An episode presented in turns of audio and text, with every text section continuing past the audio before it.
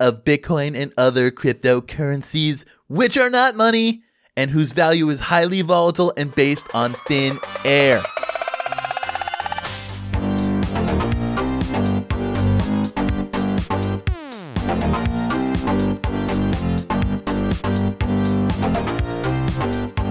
We are looking forward to this. A lot of political talk. So Kareem is salivating at the mouth.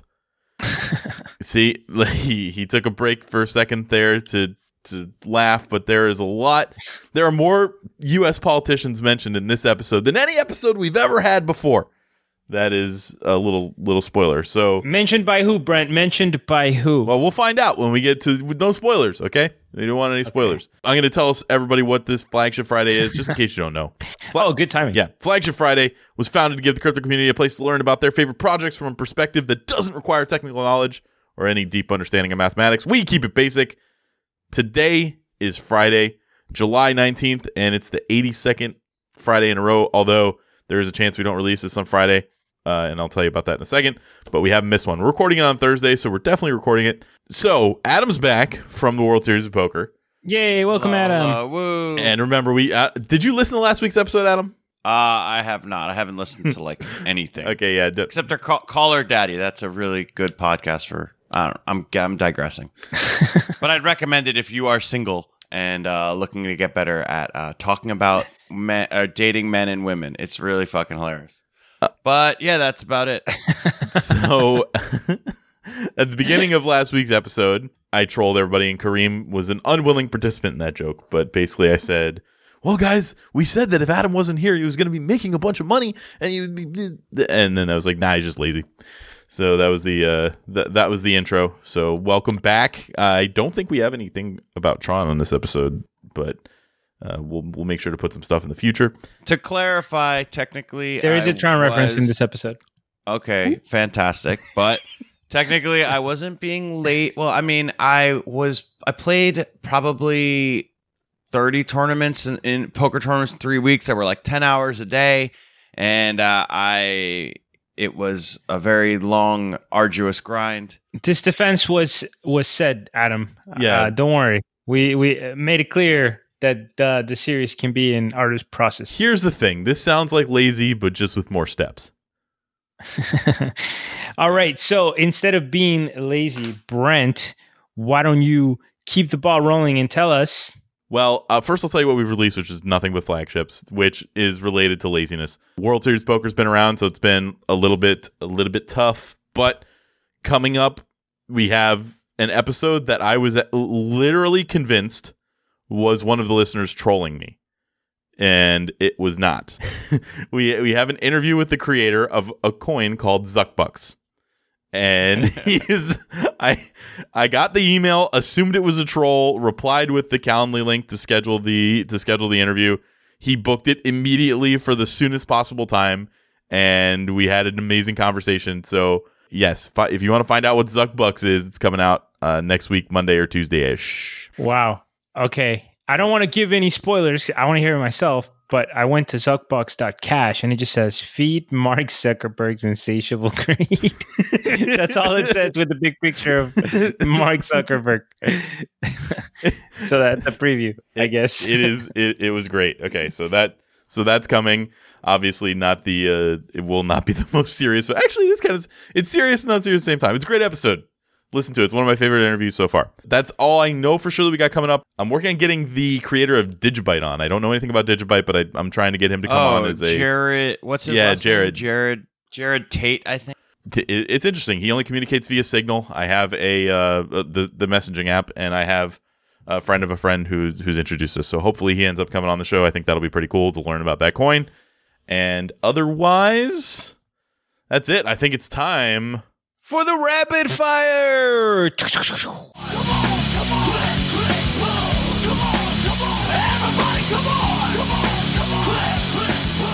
And I have talked way too much, so I think Adam, you need to finish off rapidly. Oh boy, you gave me the rapid fire hot potato. Okay, well, to start off, Zcash is having a fork that is happening today, Thursday, at Block 570. 570,000 actually.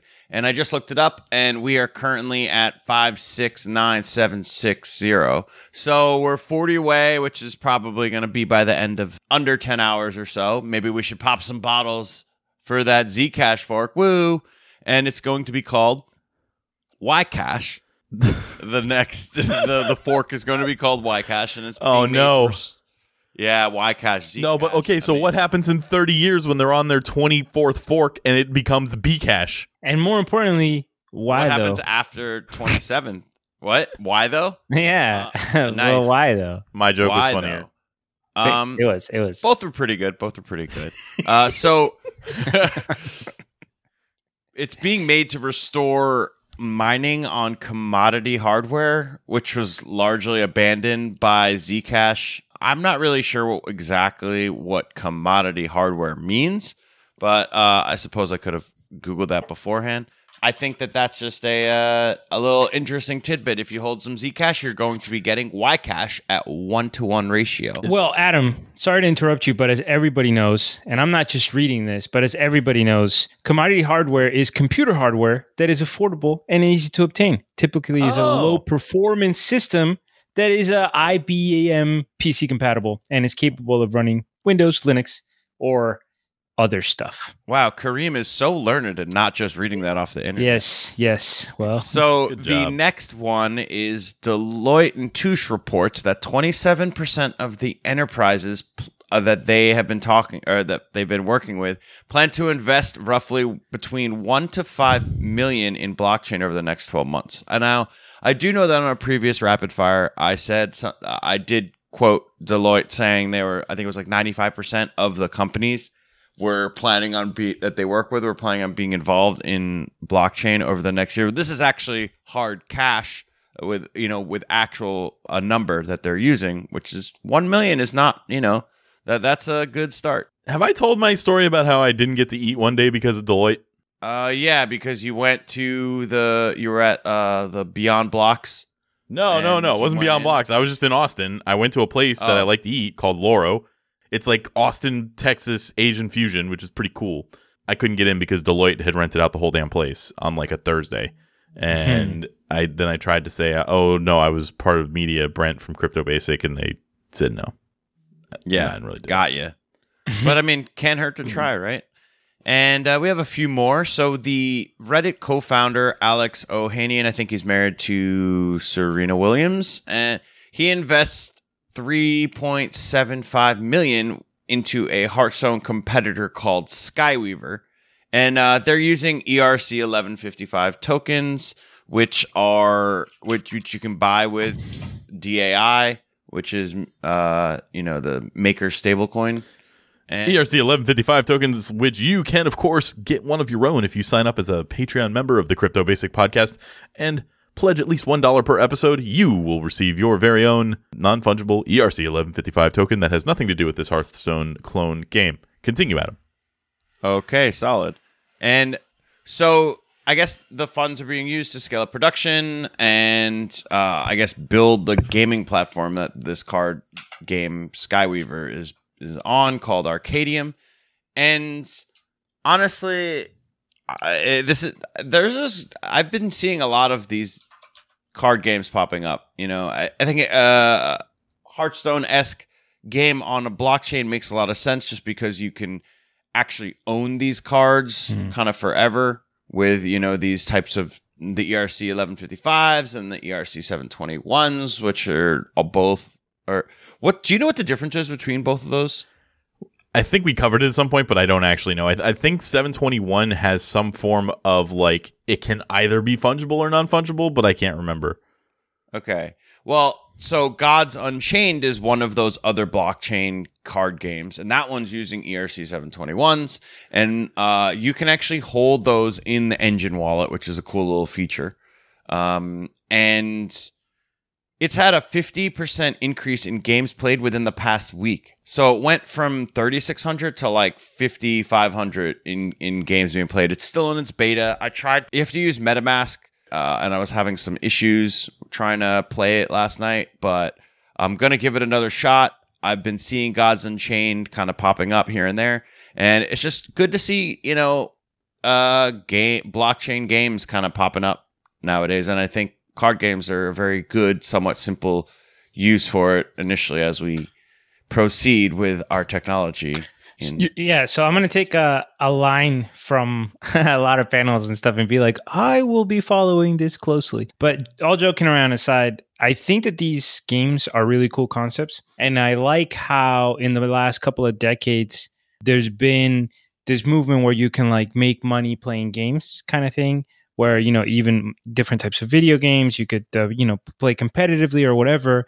And what I really would like to see is if these blockchain alternatives can create environments where gamers are competing but like more of the of the share is going to the gamers themselves right? Because right now it's just completely based on sponsorships and it would be interesting to see if blockchains can also create kind of i don't know i, I don't know how the structures would be maybe fueled by new players or by competition or by or by access to viewing championships or something but it would be cool to see more opportunities for people to play games for money and the gamers actually getting the majority of the benefit Yeah, we talked about being able to sell like your skins, like like LeBron to be able to sell his jersey or something like that. So right right There is a cool little way to to monetize this, and I've been looking for a way to get us some sort of live crypto basic something. Maybe like we just need to go play this game or something.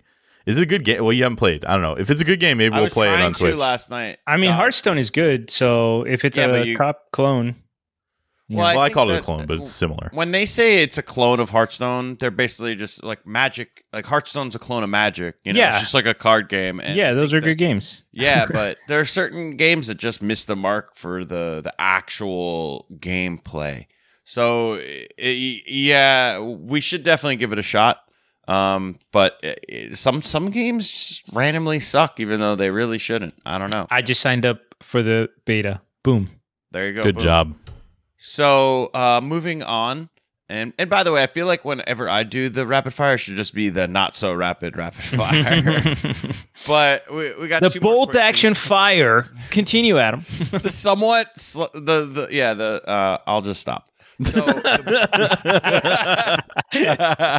see, I'm learning. I'm I'm becoming uh you know better at this podcasting thing. Where instead of me just babbling, I'm Sorry, fam. He's like, still reloading. It's coming. The next I'm one's co- controlling myself somewhat. So the next one is Brave ads are are now live on Android, and now to the people who somehow have an Android over an iPhone. Whoa, whoa, whoa, I mean, whoa, this is whoa, whoa. You mean you mean not the You sheeple? the- not the the- sheeple, yeah, Adam. the smart Yeah, people in the crypto community. Jesus.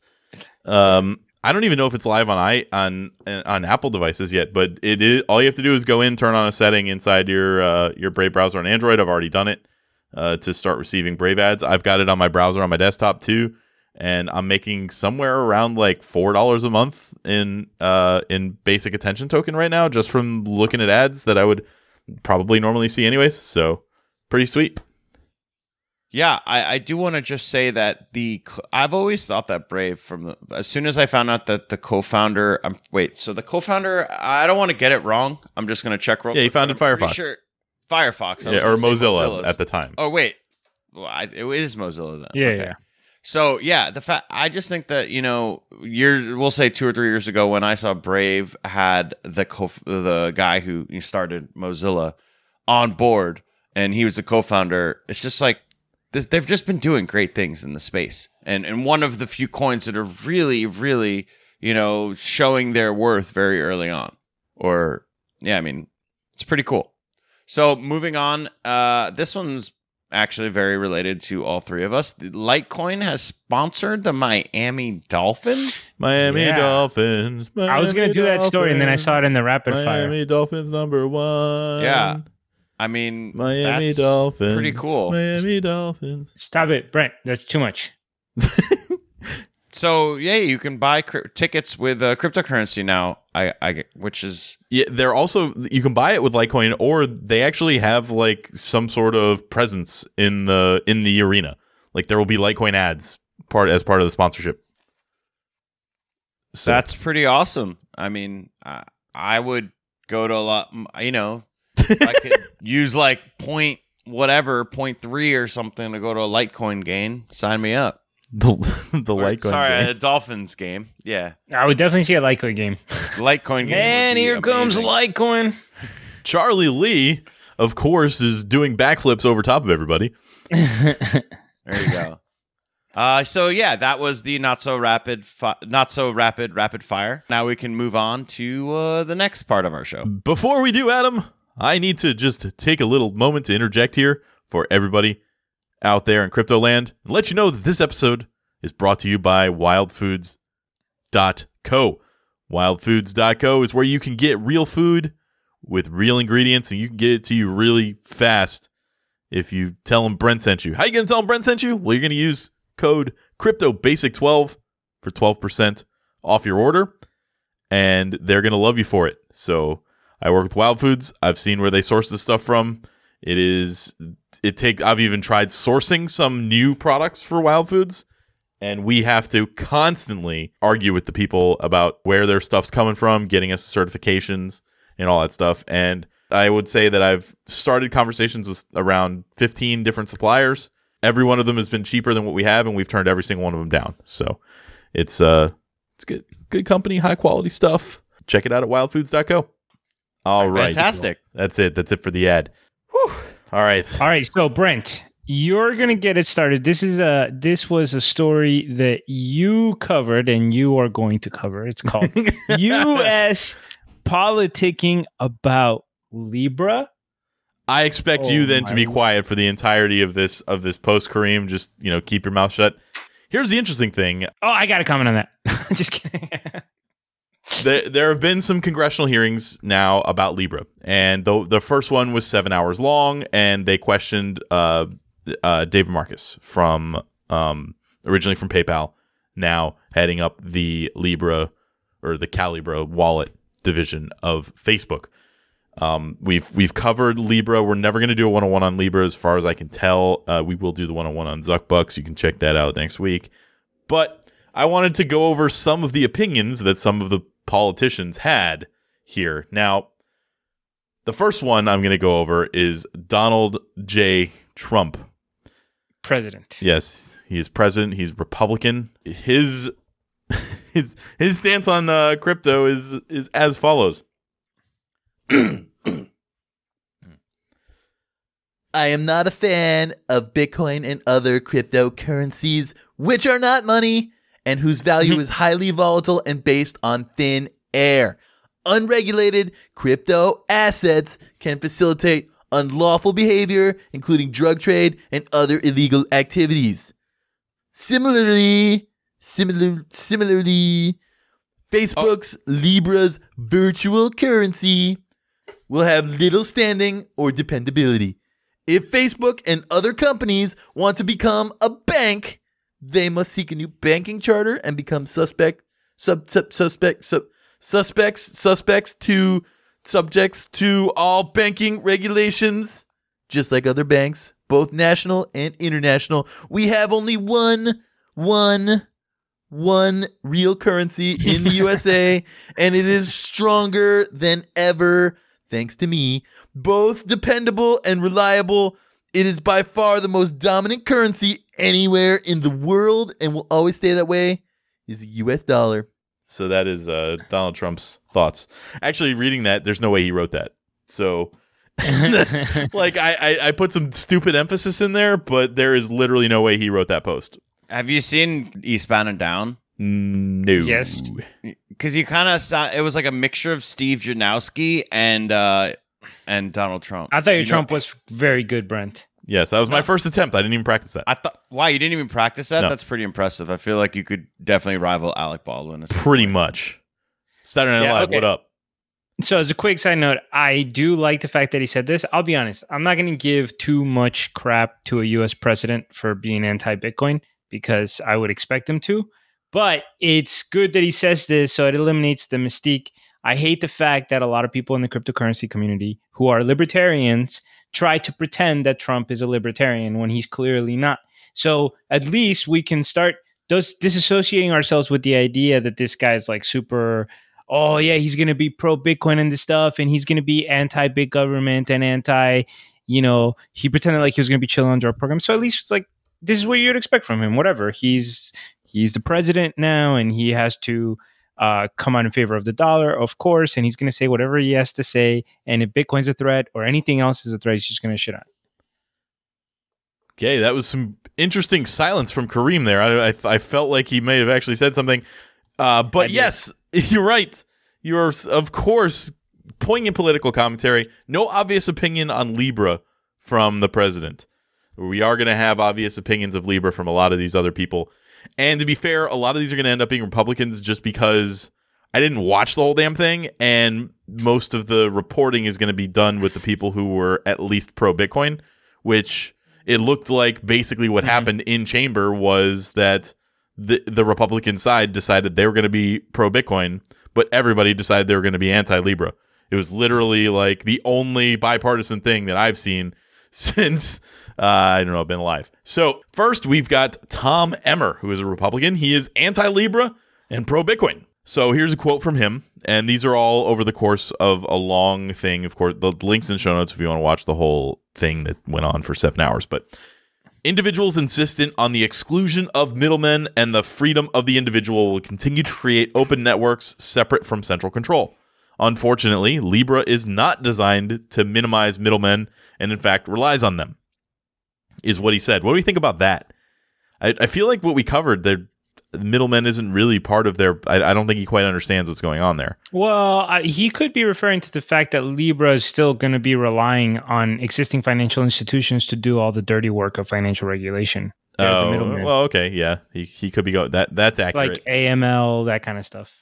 Yes. Yep. So and and again, a lot of the I can't I don't know why David Marcus went in front of the in front of Congress so quickly because Facebook doesn't have their shit figured out with this. They just know they're going to do it.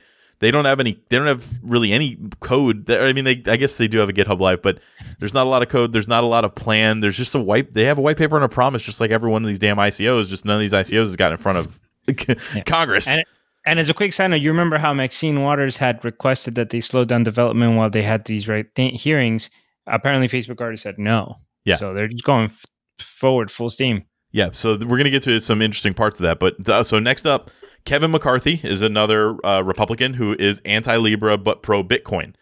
And he just specifically says, I like Bitcoin.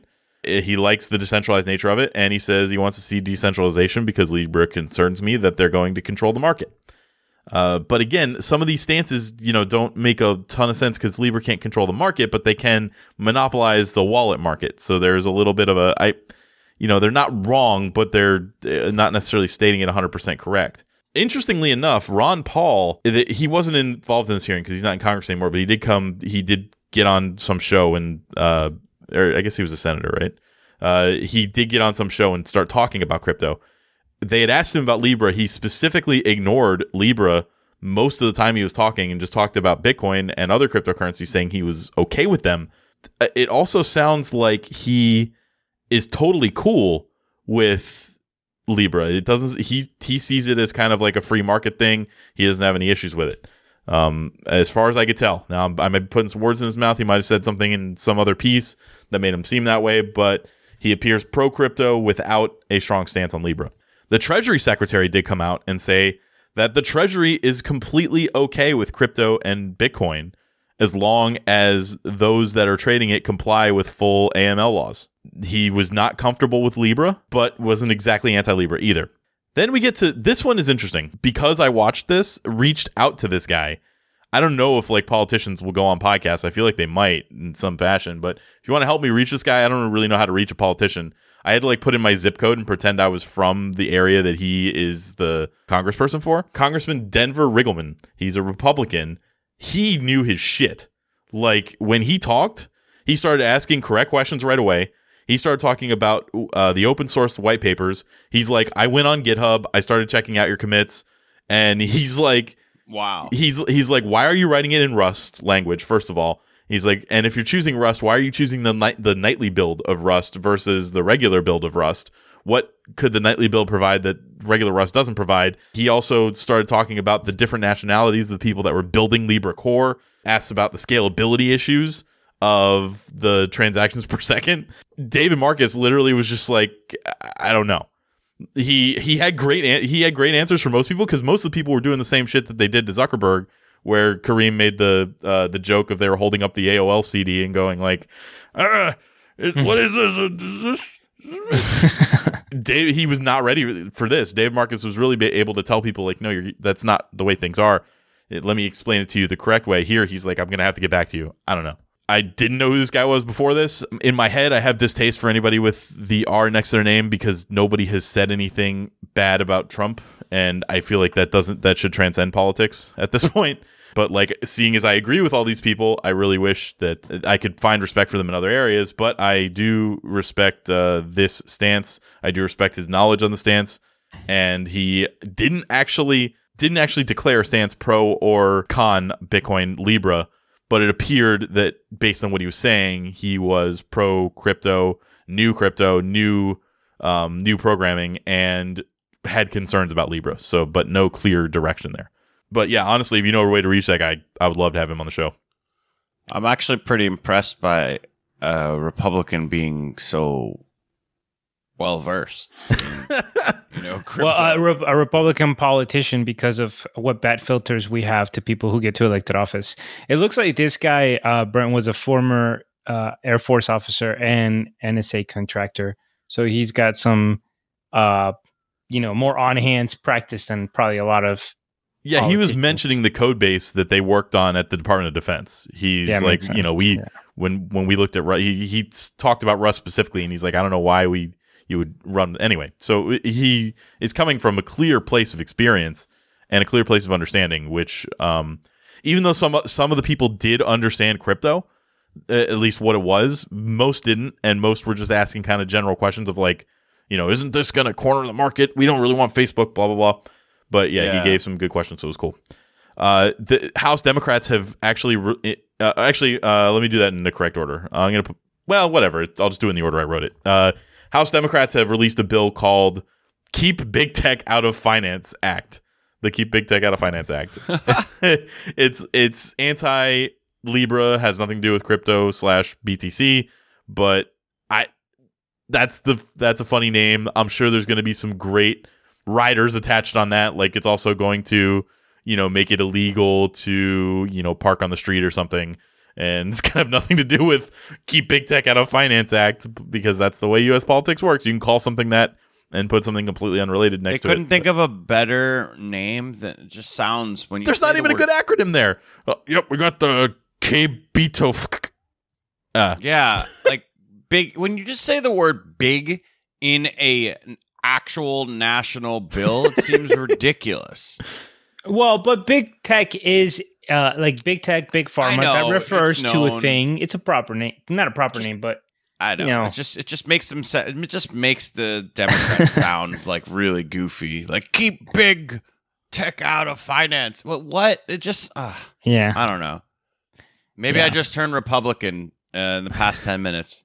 Who knows? It, I don't know. It's interesting Just- because I had I had always considered letting letting Bitcoin and crypto and all that go as a liberal thing, like leave it alone, kind of right. Or I guess it'd be more of a libertarian stance, but uh, I guess It's liberal too. yeah, I, I it, it's weird to me that these are the way that everything's being split. That the Republicans tend to be pro crypto, that the Democrats tend to be anti crypto, but that ever it is Well, it kind of makes sense because aren't, aren't Republicans mostly free market? Yeah. Like like they're. Just I don't know what a Republican is anymore, man. I Yeah. really don't.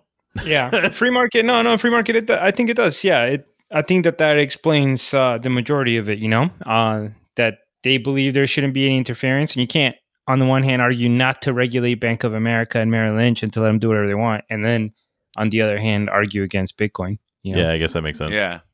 All right, so continuing on, we've got Patrick McHenry. He he had an interesting stance. He was skeptical of Li- Libra. He was pro crypto. He's a Republican, but uh, he he didn't take a clear anti Libra stance. He was just skeptical. But he did say that it could be a plot to increase their Twitter presence. Like he's basically like they don't actually plan to make this. They just want everybody tweeting about them so that they get more people on Facebook. Oh my god. which which was great. Um, then then we have Warren Davidson, who's another Republican, who he's he goes to ask a question of not David Marcus, but I guess there was a separate hearing or a separate Q and A section where he was talking to uh, uh, Meltem Demoir. I think that's how you say her last name, but she's uh, she works with I think Coinbase or I think she's married to another guy in uh, Tours Demoir. I've, I'll have to I have to look it up right now, but yeah, I think that they're they're both pretty well known in the in the I, w- I should know what she. I, at one point, I tried to get her to come on the show. Somebody, uh, uh, Limiflux Nathan, uh, was able to make a connection there, and we didn't actually get her. So I remember thinking that her that her tweets were kind of funny and very poignant. But anyway, the question asked of her was by uh, by Warren Davidson said, "Well, you know, we've got you can tell we got the two different coins. You got Bitcoin and shitcoin." And so he actually said shitcoin on the official national stage. And he said it as if it was like, you know, the second coin. It was like there's Bitcoin and not and, and Ethereum, no, Bitcoin and there's shitcoin. I mean, that's that's just too good to be true. We're, how how does yeah? See, I I was bitching about big making uh, the the work, you know, and now we got shitcoin actually being said in Congress. That's Shitcoin, just shitcoin, got too good to be true. And then our final stance uh, on uh, uh, here was is our first Democrat. His name is Brad Sherman. He is clearly anti Libra and anti crypto. He calls it a zuckbuck. He doesn't realize that he's helping out our helping out our friend on the next episode. He he's anti crypto, and he compares it to. We're told he, this is a quote. Okay, I just I'm just reading this. I trolled a little bit when I was writing this down, but anyway, this is the actual quote. We're told by some that innovation is always good. The most innovative thing that happened this century is when Osama bin Laden got the innovative idea of flying two airplanes into towers. That he somehow worked that into talking about crypto and Libra. He says that Libra is more dangerous than, and I wrote Kareem in the show notes, but it sh- in the notes, but it should say Al Qaeda. That's brutal. I, I I did not see that ending that way Yeah. with that quote. dude. But le, le, serious talk though, Brad Sherman, we covered him in the past before. He has been anti-Bitcoin the whole time. His donors totally expose him. He is just one of these corrupt shells that's just going to say anything, whatever, like whatever you know, somebody who's completely funded by big finance. And we had a, we've covered him twice on the podcast. I just don't remember exactly. There was like a like a Twitter thing that became like big just by owning his soul and looking at all his past and comments and stuff. But I don't remember what it was now. Um, but yeah, he's awful. He's like the worst for Hey. crypto anyway. Yeah, there you go. Well, he sounds like he's the worst for everything, which most politicians are in, in any in any end of the word. So the it's funny is people try to because of the way I've posted on Facebook and stuff. They they think I'm like massively liberal, and uh, what I tell them is I don't actually know where my politics lie. Again, I feel like I might be most aligned with libertarian, but all I know is that I'm anti Donald Trump. So like I will I will vote for any Republican or Democrat over him. You could even be a Republican, Yeah. but you're anti Donald Trump. But I think that that's actually a, just a pretty good stance overall. you know. Um, sorry, I just wanted to edit what I said earlier. I actually got it uh, wrong. I was thinking of Tuur Demeester, and this is Meltem's Demirors. Demirors. I don't know how to say her last name, but uh, they are not married. They are different. Uh, they just have very similar last names. Wow. Cool. Wow. Ka- Actually, Kareem, what do you think Bitcoin's price is right now? Don't look. Ten thousand five hundred. Actually, pretty close, but it was nine thousand five hundred, and then in thirty minutes it went up to ten thousand five hundred earlier today. But it, it tanked pretty heavily at the beginning of this, at the beginning of this, because it seemed bad for crypto. But to, to sum it all up, from what I watched, it looked like across the aisle, everybody hates the idea of Libra, which is great. And it also looks like there is a split of crypto, anti crypto for Republicans and Democrats. Republicans tend to be pro crypto, Democrats tend to be against it or at least want to regulate something that shouldn't is difficult to regulate. Um, and that's it. So we're gonna keep watching this. I mean, there's to be more stuff coming out. This is not the end of this. Facebook is not stopping, so they are trying to I mean, really, if they weren't going to stop, they shouldn't. They shouldn't have said shit until they were ready to release it. But here we are. All right. Well, uh, yeah, it's an it's an interesting story. We'll see how it develops. I don't know who this next story belongs to, but I am going to do a transition to whoever that person is, and let's talk about market cycles. Oh, Time yeah. out. What? There was nothing on there, Brent. Actually, just so you know, there was a story. There, the way we do our outline is a little drop down, and it just said story two. So I put in a title and I put in a link, and then when I went to go fill it up, there was already a bunch of stuff written in there. So it was not me because I had to guess who Oh, that yeah. that- this that stories was- was going to be, so I could make a title for them.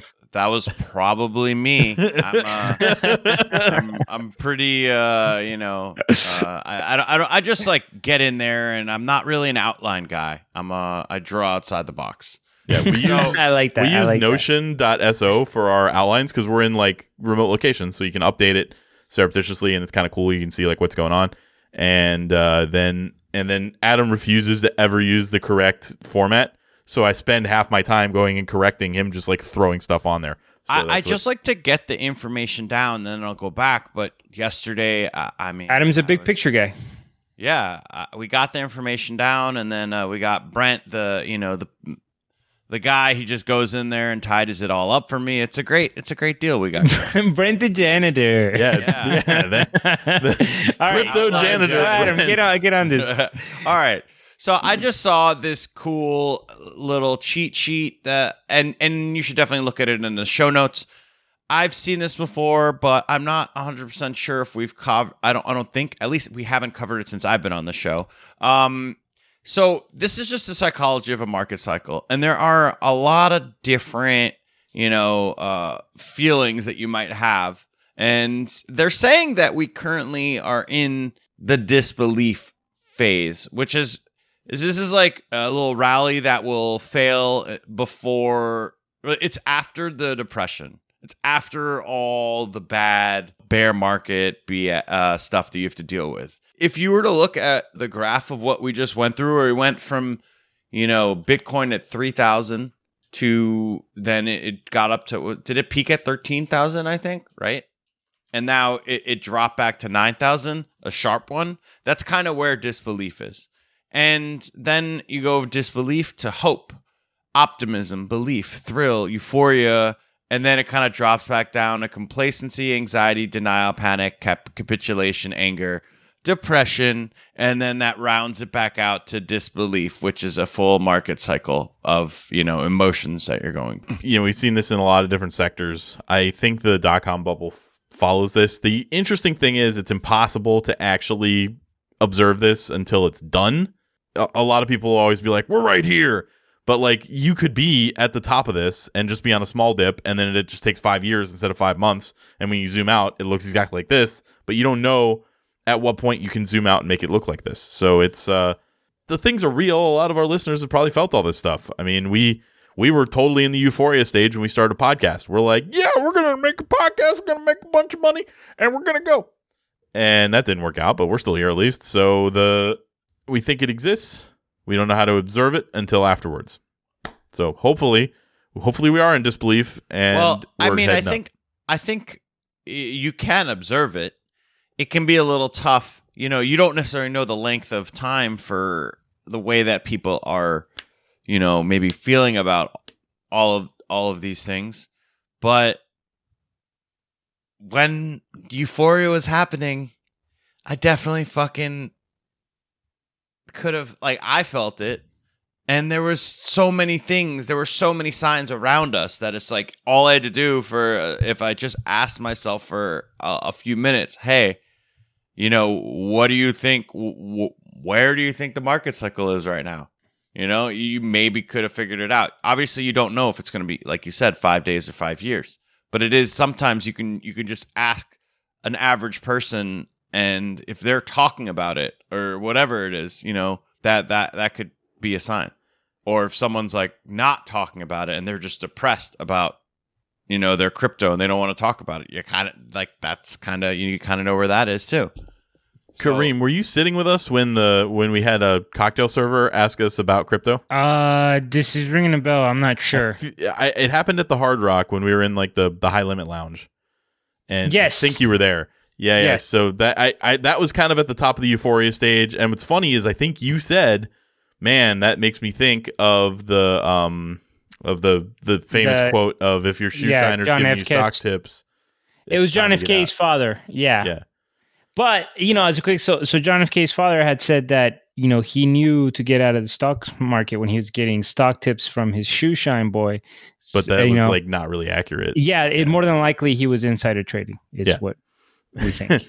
Anyway, I remember uh, at the time I was even rationalizing. I'm like, no, I don't think like a 30 year old cocktail server telling us that they're into crypto is a sign for euphoria. I think that's a like if they were 60, it might be a different story. So I think when your when your 60 year old Uber driver is mentioning it, it might be time to take a little look. Obviously, I was wrong, and we were pretty much at the complete height at that point. I, I actually think that uh, at least back then it was taxi drivers, but I do think that Uber drivers, those people, they talk to the customers and then they learn from the customers because especially I would think Uber is even more uh, relevant now, but Uber they people have other things going on, but I remember when I was uh become I became a poker player I'd ask the cab driver, or the cab driver would be like, "Oh, what do you do?" And I'd say poker, and they're like, "Oh, isn't that gambling? Can't you not? You can't make money from poker." And this was like 2005, and then it kind of slowly changed. And over the years, it was like 2007, 2008. The cab drivers were like, they would no longer say that same blanket statement, like it's no longer gambling. They'd be like, "Oh, cool, yeah, I have a friend who plays," or something like that. So it's like it's almost as if like certain people, like a cocktail server or something, they talk to so many different people that they pick up on these these little things going on, but they don't they're not really in it. So, for what it's worth, my opinion on this is that it's no longer very relevant to mention someone's profession when we're trying to estimate their circle of knowledge because basically right now we're we have two different forces at play. One is the fact that there's exponential technology and information is really easy to access. So an uber driver or a waitress doesn't need to go through a customer because they have youtube and they have google and they have everything that we have that got us interested in these sectors. So anybody who's interested in making money is learning about these things. And we also have a really shitty economy where people who have degrees are working part-time work or just trying to make the bills pay. So the fact that somebody's driving Uber or waiting tables doesn't tell us anything about their knowledge. Ooh. That's fair. I, I think that's a that's a very good point. Maybe in the past, we should listen. Yeah. you know, I was think in good, the but- past more for sure. We just got shamed. We're elitist assholes, Adam. Well, all I'm saying is that the the reason I'm saying this is because we probably shouldn't put too much emphasis on what one particular person tells us and try to project that onto oh well we should have known where we were in the cycle because this person knew Actually, person. uh, so funny enough, I think you, I thought about what you said, and I think that it's the opposite. You should actually be putting stake into it when the people that are so involved in their own career are actually like. So, for example, I've mentioned this before. January 2018, the national championship bowl game. Producer, Hollywood producer comes over uh, my friend's house and he says, I invested in three things Tron, Verge, and Litcoin. when you got someone saying Litcoin who's a Hollywood producer, sell, fucking sell, sell, sell. You know, so I guess maybe what, what I'm, I'm amending what you're saying and saying, you know what, maybe we should actually be looking at the people that are too good at their job and they're too committed in like, you know, that world for them to really know too much about. They don't have time to really do that other. the real red flag there is that he was investing in Tron. So Yeah, not Litcoin, not not not Litcoin. uh, all right, guys. Well, I think that that is a fair little discussion of the market. I do recommend uh, for anybody listening that's interested in this talk, the charts are worth looking at because even though we do always talk about how it's hard to predict where we are in the market, the charts do follow patterns that we've definitely seen. Uh, so it's worth just looking at visually because it's it's it's an interesting comparison. and you can access uh, uh, in the show notes or Wall Street cheatsheet.com, and that's not street spelled out, it's ST. This is a pretty cool little graphic, to be honest, and I'll, I kind of want to just save it and keep it somewhere. So I always just know. Well, So- s- since we're talking about markets, guys, Yeah. I want to talk to you about a little error, a little teeny weensy mistake that may have played a role in this recent downturn. So, not always psychology, boys. So, here's what happened. Title of this presentation article is Tether's $5 billion error exposes crypto markets fragility. The real story here is that crypto's still young and Tether is still pretty much awful every time we talk about them. Yep. Well, it turns out that on Saturday, um, Tether mistakenly created an extra 5 billion Tether. As a reminder, there are 3.9 billion Tether, which means that they more than doubled the market for Tether, the supply, in an instant. All right. And then after that, we saw an immediate drop in Bitcoin of about 12%. It's possible that the markets got spooked. This is what the article claims. Now, of course, there might have been other fa- factors as to why Bitcoin fell, but it's important to remember that about 60% of Bitcoin traded is traded using Tether. So this obviously is a significant factor. And let's not forget that the New York Attorney General had already pointed out before that Tether used $850 million to cover up they used the reserves to cover up $850 million that were missing. But anyway, let's get to the actual mistake so you guys can see how this happened. I mean, to be fair to Tether, though, there was no way to prevent this mistake from happening. This is pretty high level stuff. So here's what happened somebody at Poloniex needed to move, Poloniex, the exchange, needed to move 50 million Tether from the Omni network to the Tron network. And when they sent the request to Tether, the Tether employee who processed the order added a zero or two zeros. Oh my God. and they processed the order for 5 billion instead of 50 million. And apparently Tether doesn't have any safety Oh, you guards mean or three measures. zeros. It was actually. Or, Yeah. two. It's two. Yeah. oh, They sorry, added Yeah. yeah, whoever was doing the transaction was just like five zero zero zero zero zero zero. Does that look like enough zeros? Yeah. Okay. Cool. Confirmed transaction. Yeah. That's what they did. So So what, what what they actually did, to be fair, is they put they they typed out fifty million and then added the two zeros like to dot zero zero at the end. That's what it was. And they there's forgot no the dot. dot. Is Yeah. that ah? They forgot the dot. What So was. That's how it less egregious of a mistake now that we get the explanation from They're just used to taking fifty million out of an ATM, and you always have to put the two zeros at the end on an ATM. So remember, the awesome thing about blockchain is how you can circumvent human error and manipul- manipulation, and in theory, prevent somebody from having a fat finger that doesn't just double the supply of a market. But anyway, so of course the That's not a like. That's a that's two fat fingers. Yeah. So the chief technical officer tweeted out that there was just an issue with the token decimal, as Brent pointed out, that it was a fat finger error. Here's the real story, guys. It turns out that you can create 5 billion tether through a typo. Okay. Yeah. So there Jesus you go. Jesus Christ. It's pretty funny that that he didn't check the actual dollar the amount that he was sending, but he clearly. Well, it looked the to same. right Adam, address. they at looked the same. So he was probably like, Ah. oh, yeah, they're good. 50 billion tether. Let me see. Is that, oh, yeah, 50 billion dollars. We're good.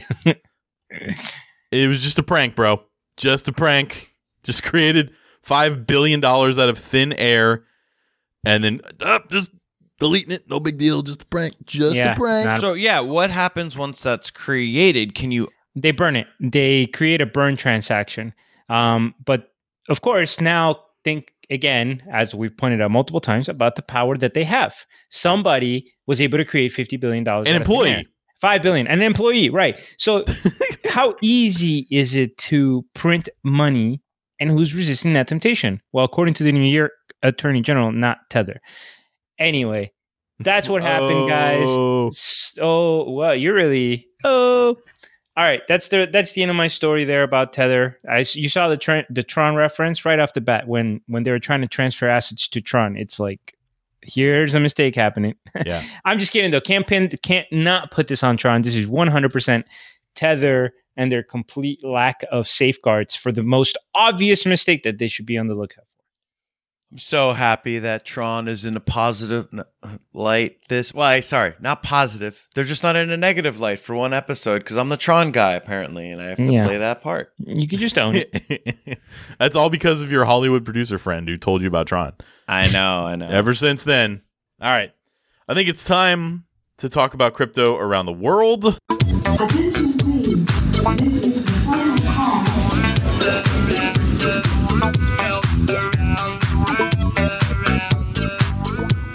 This looks like a Kareem story. I don't, there's no Mhm. name, but it's really long. So that's got to be Kareem. It's long. Gentlemen, I'm going to switch up the tone of today's podcast and get a little political.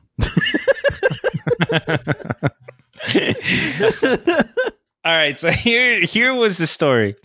The there was a report recently from the Foundation for the Defense of Democracies which concluded that US foes are weaponizing cryptocurrencies.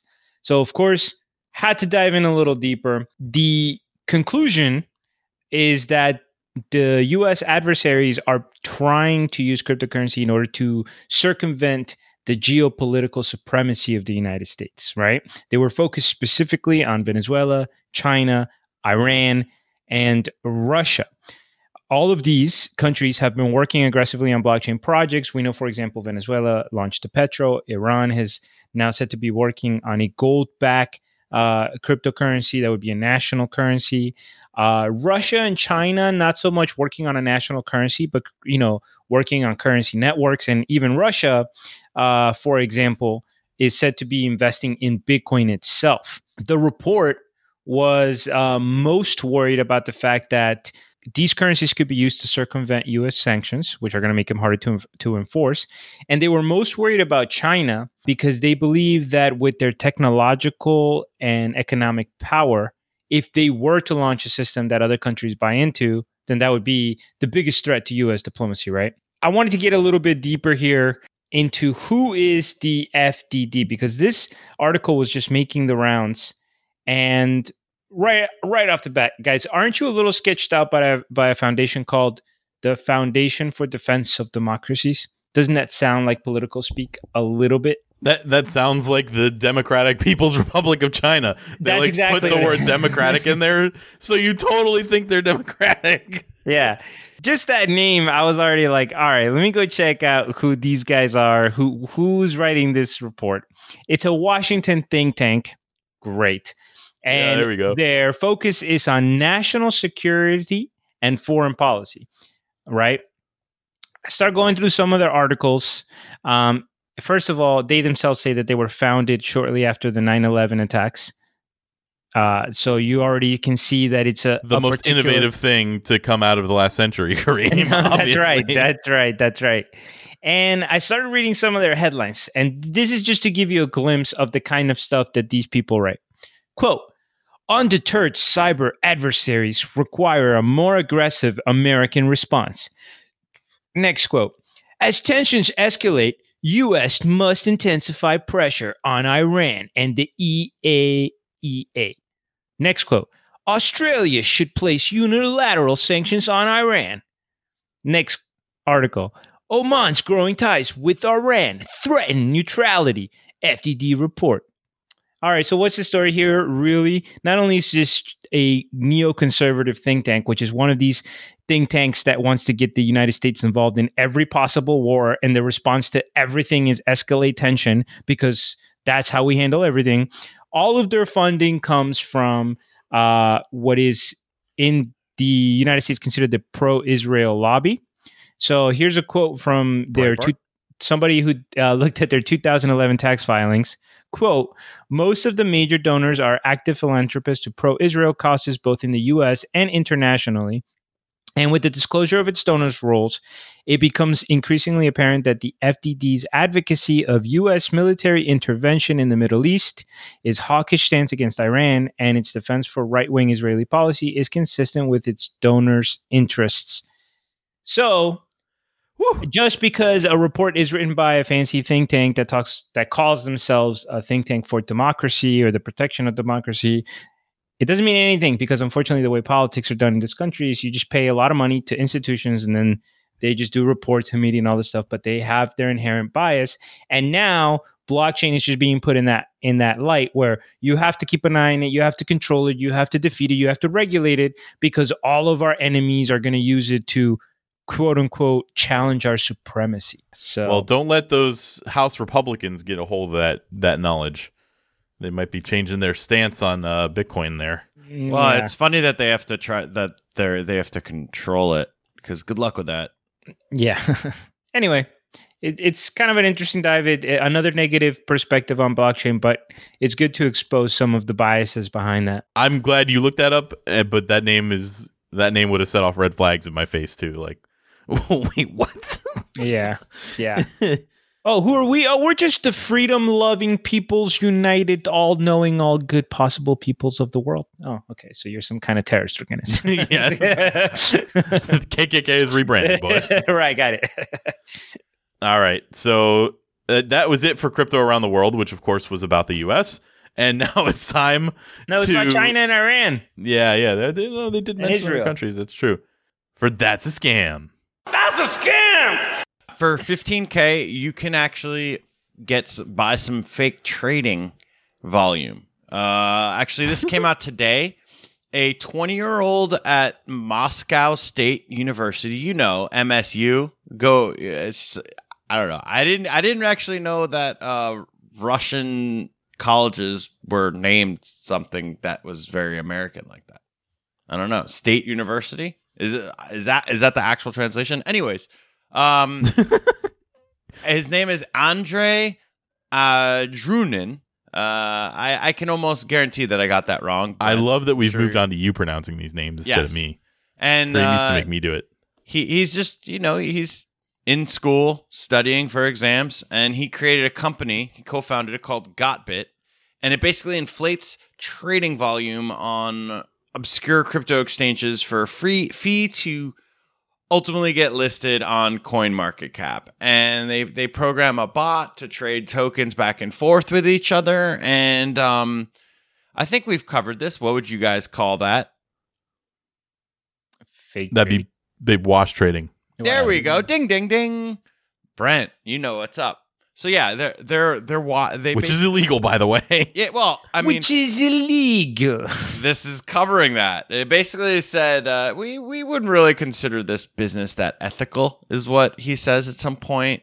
Funny enough, he said that he wouldn't really be doing this if it was on the Nasdaq because he knows it's a financial crime, uh, and, and they know that. Um, but the thing is, is that him and his co-founder know that there's an incoming regulation. Uh, they mentioned something called the Financial Action Task Force that are gonna, you know, give guidance on cryptocurrencies, international guidance on Which is- cryptocurrencies. which is abbreviated F- Fat F, which is also what people call me. All right, fair enough. So, yeah, and that's gonna regulate crypto-related services and exchanges. So uh, that's kind of funny.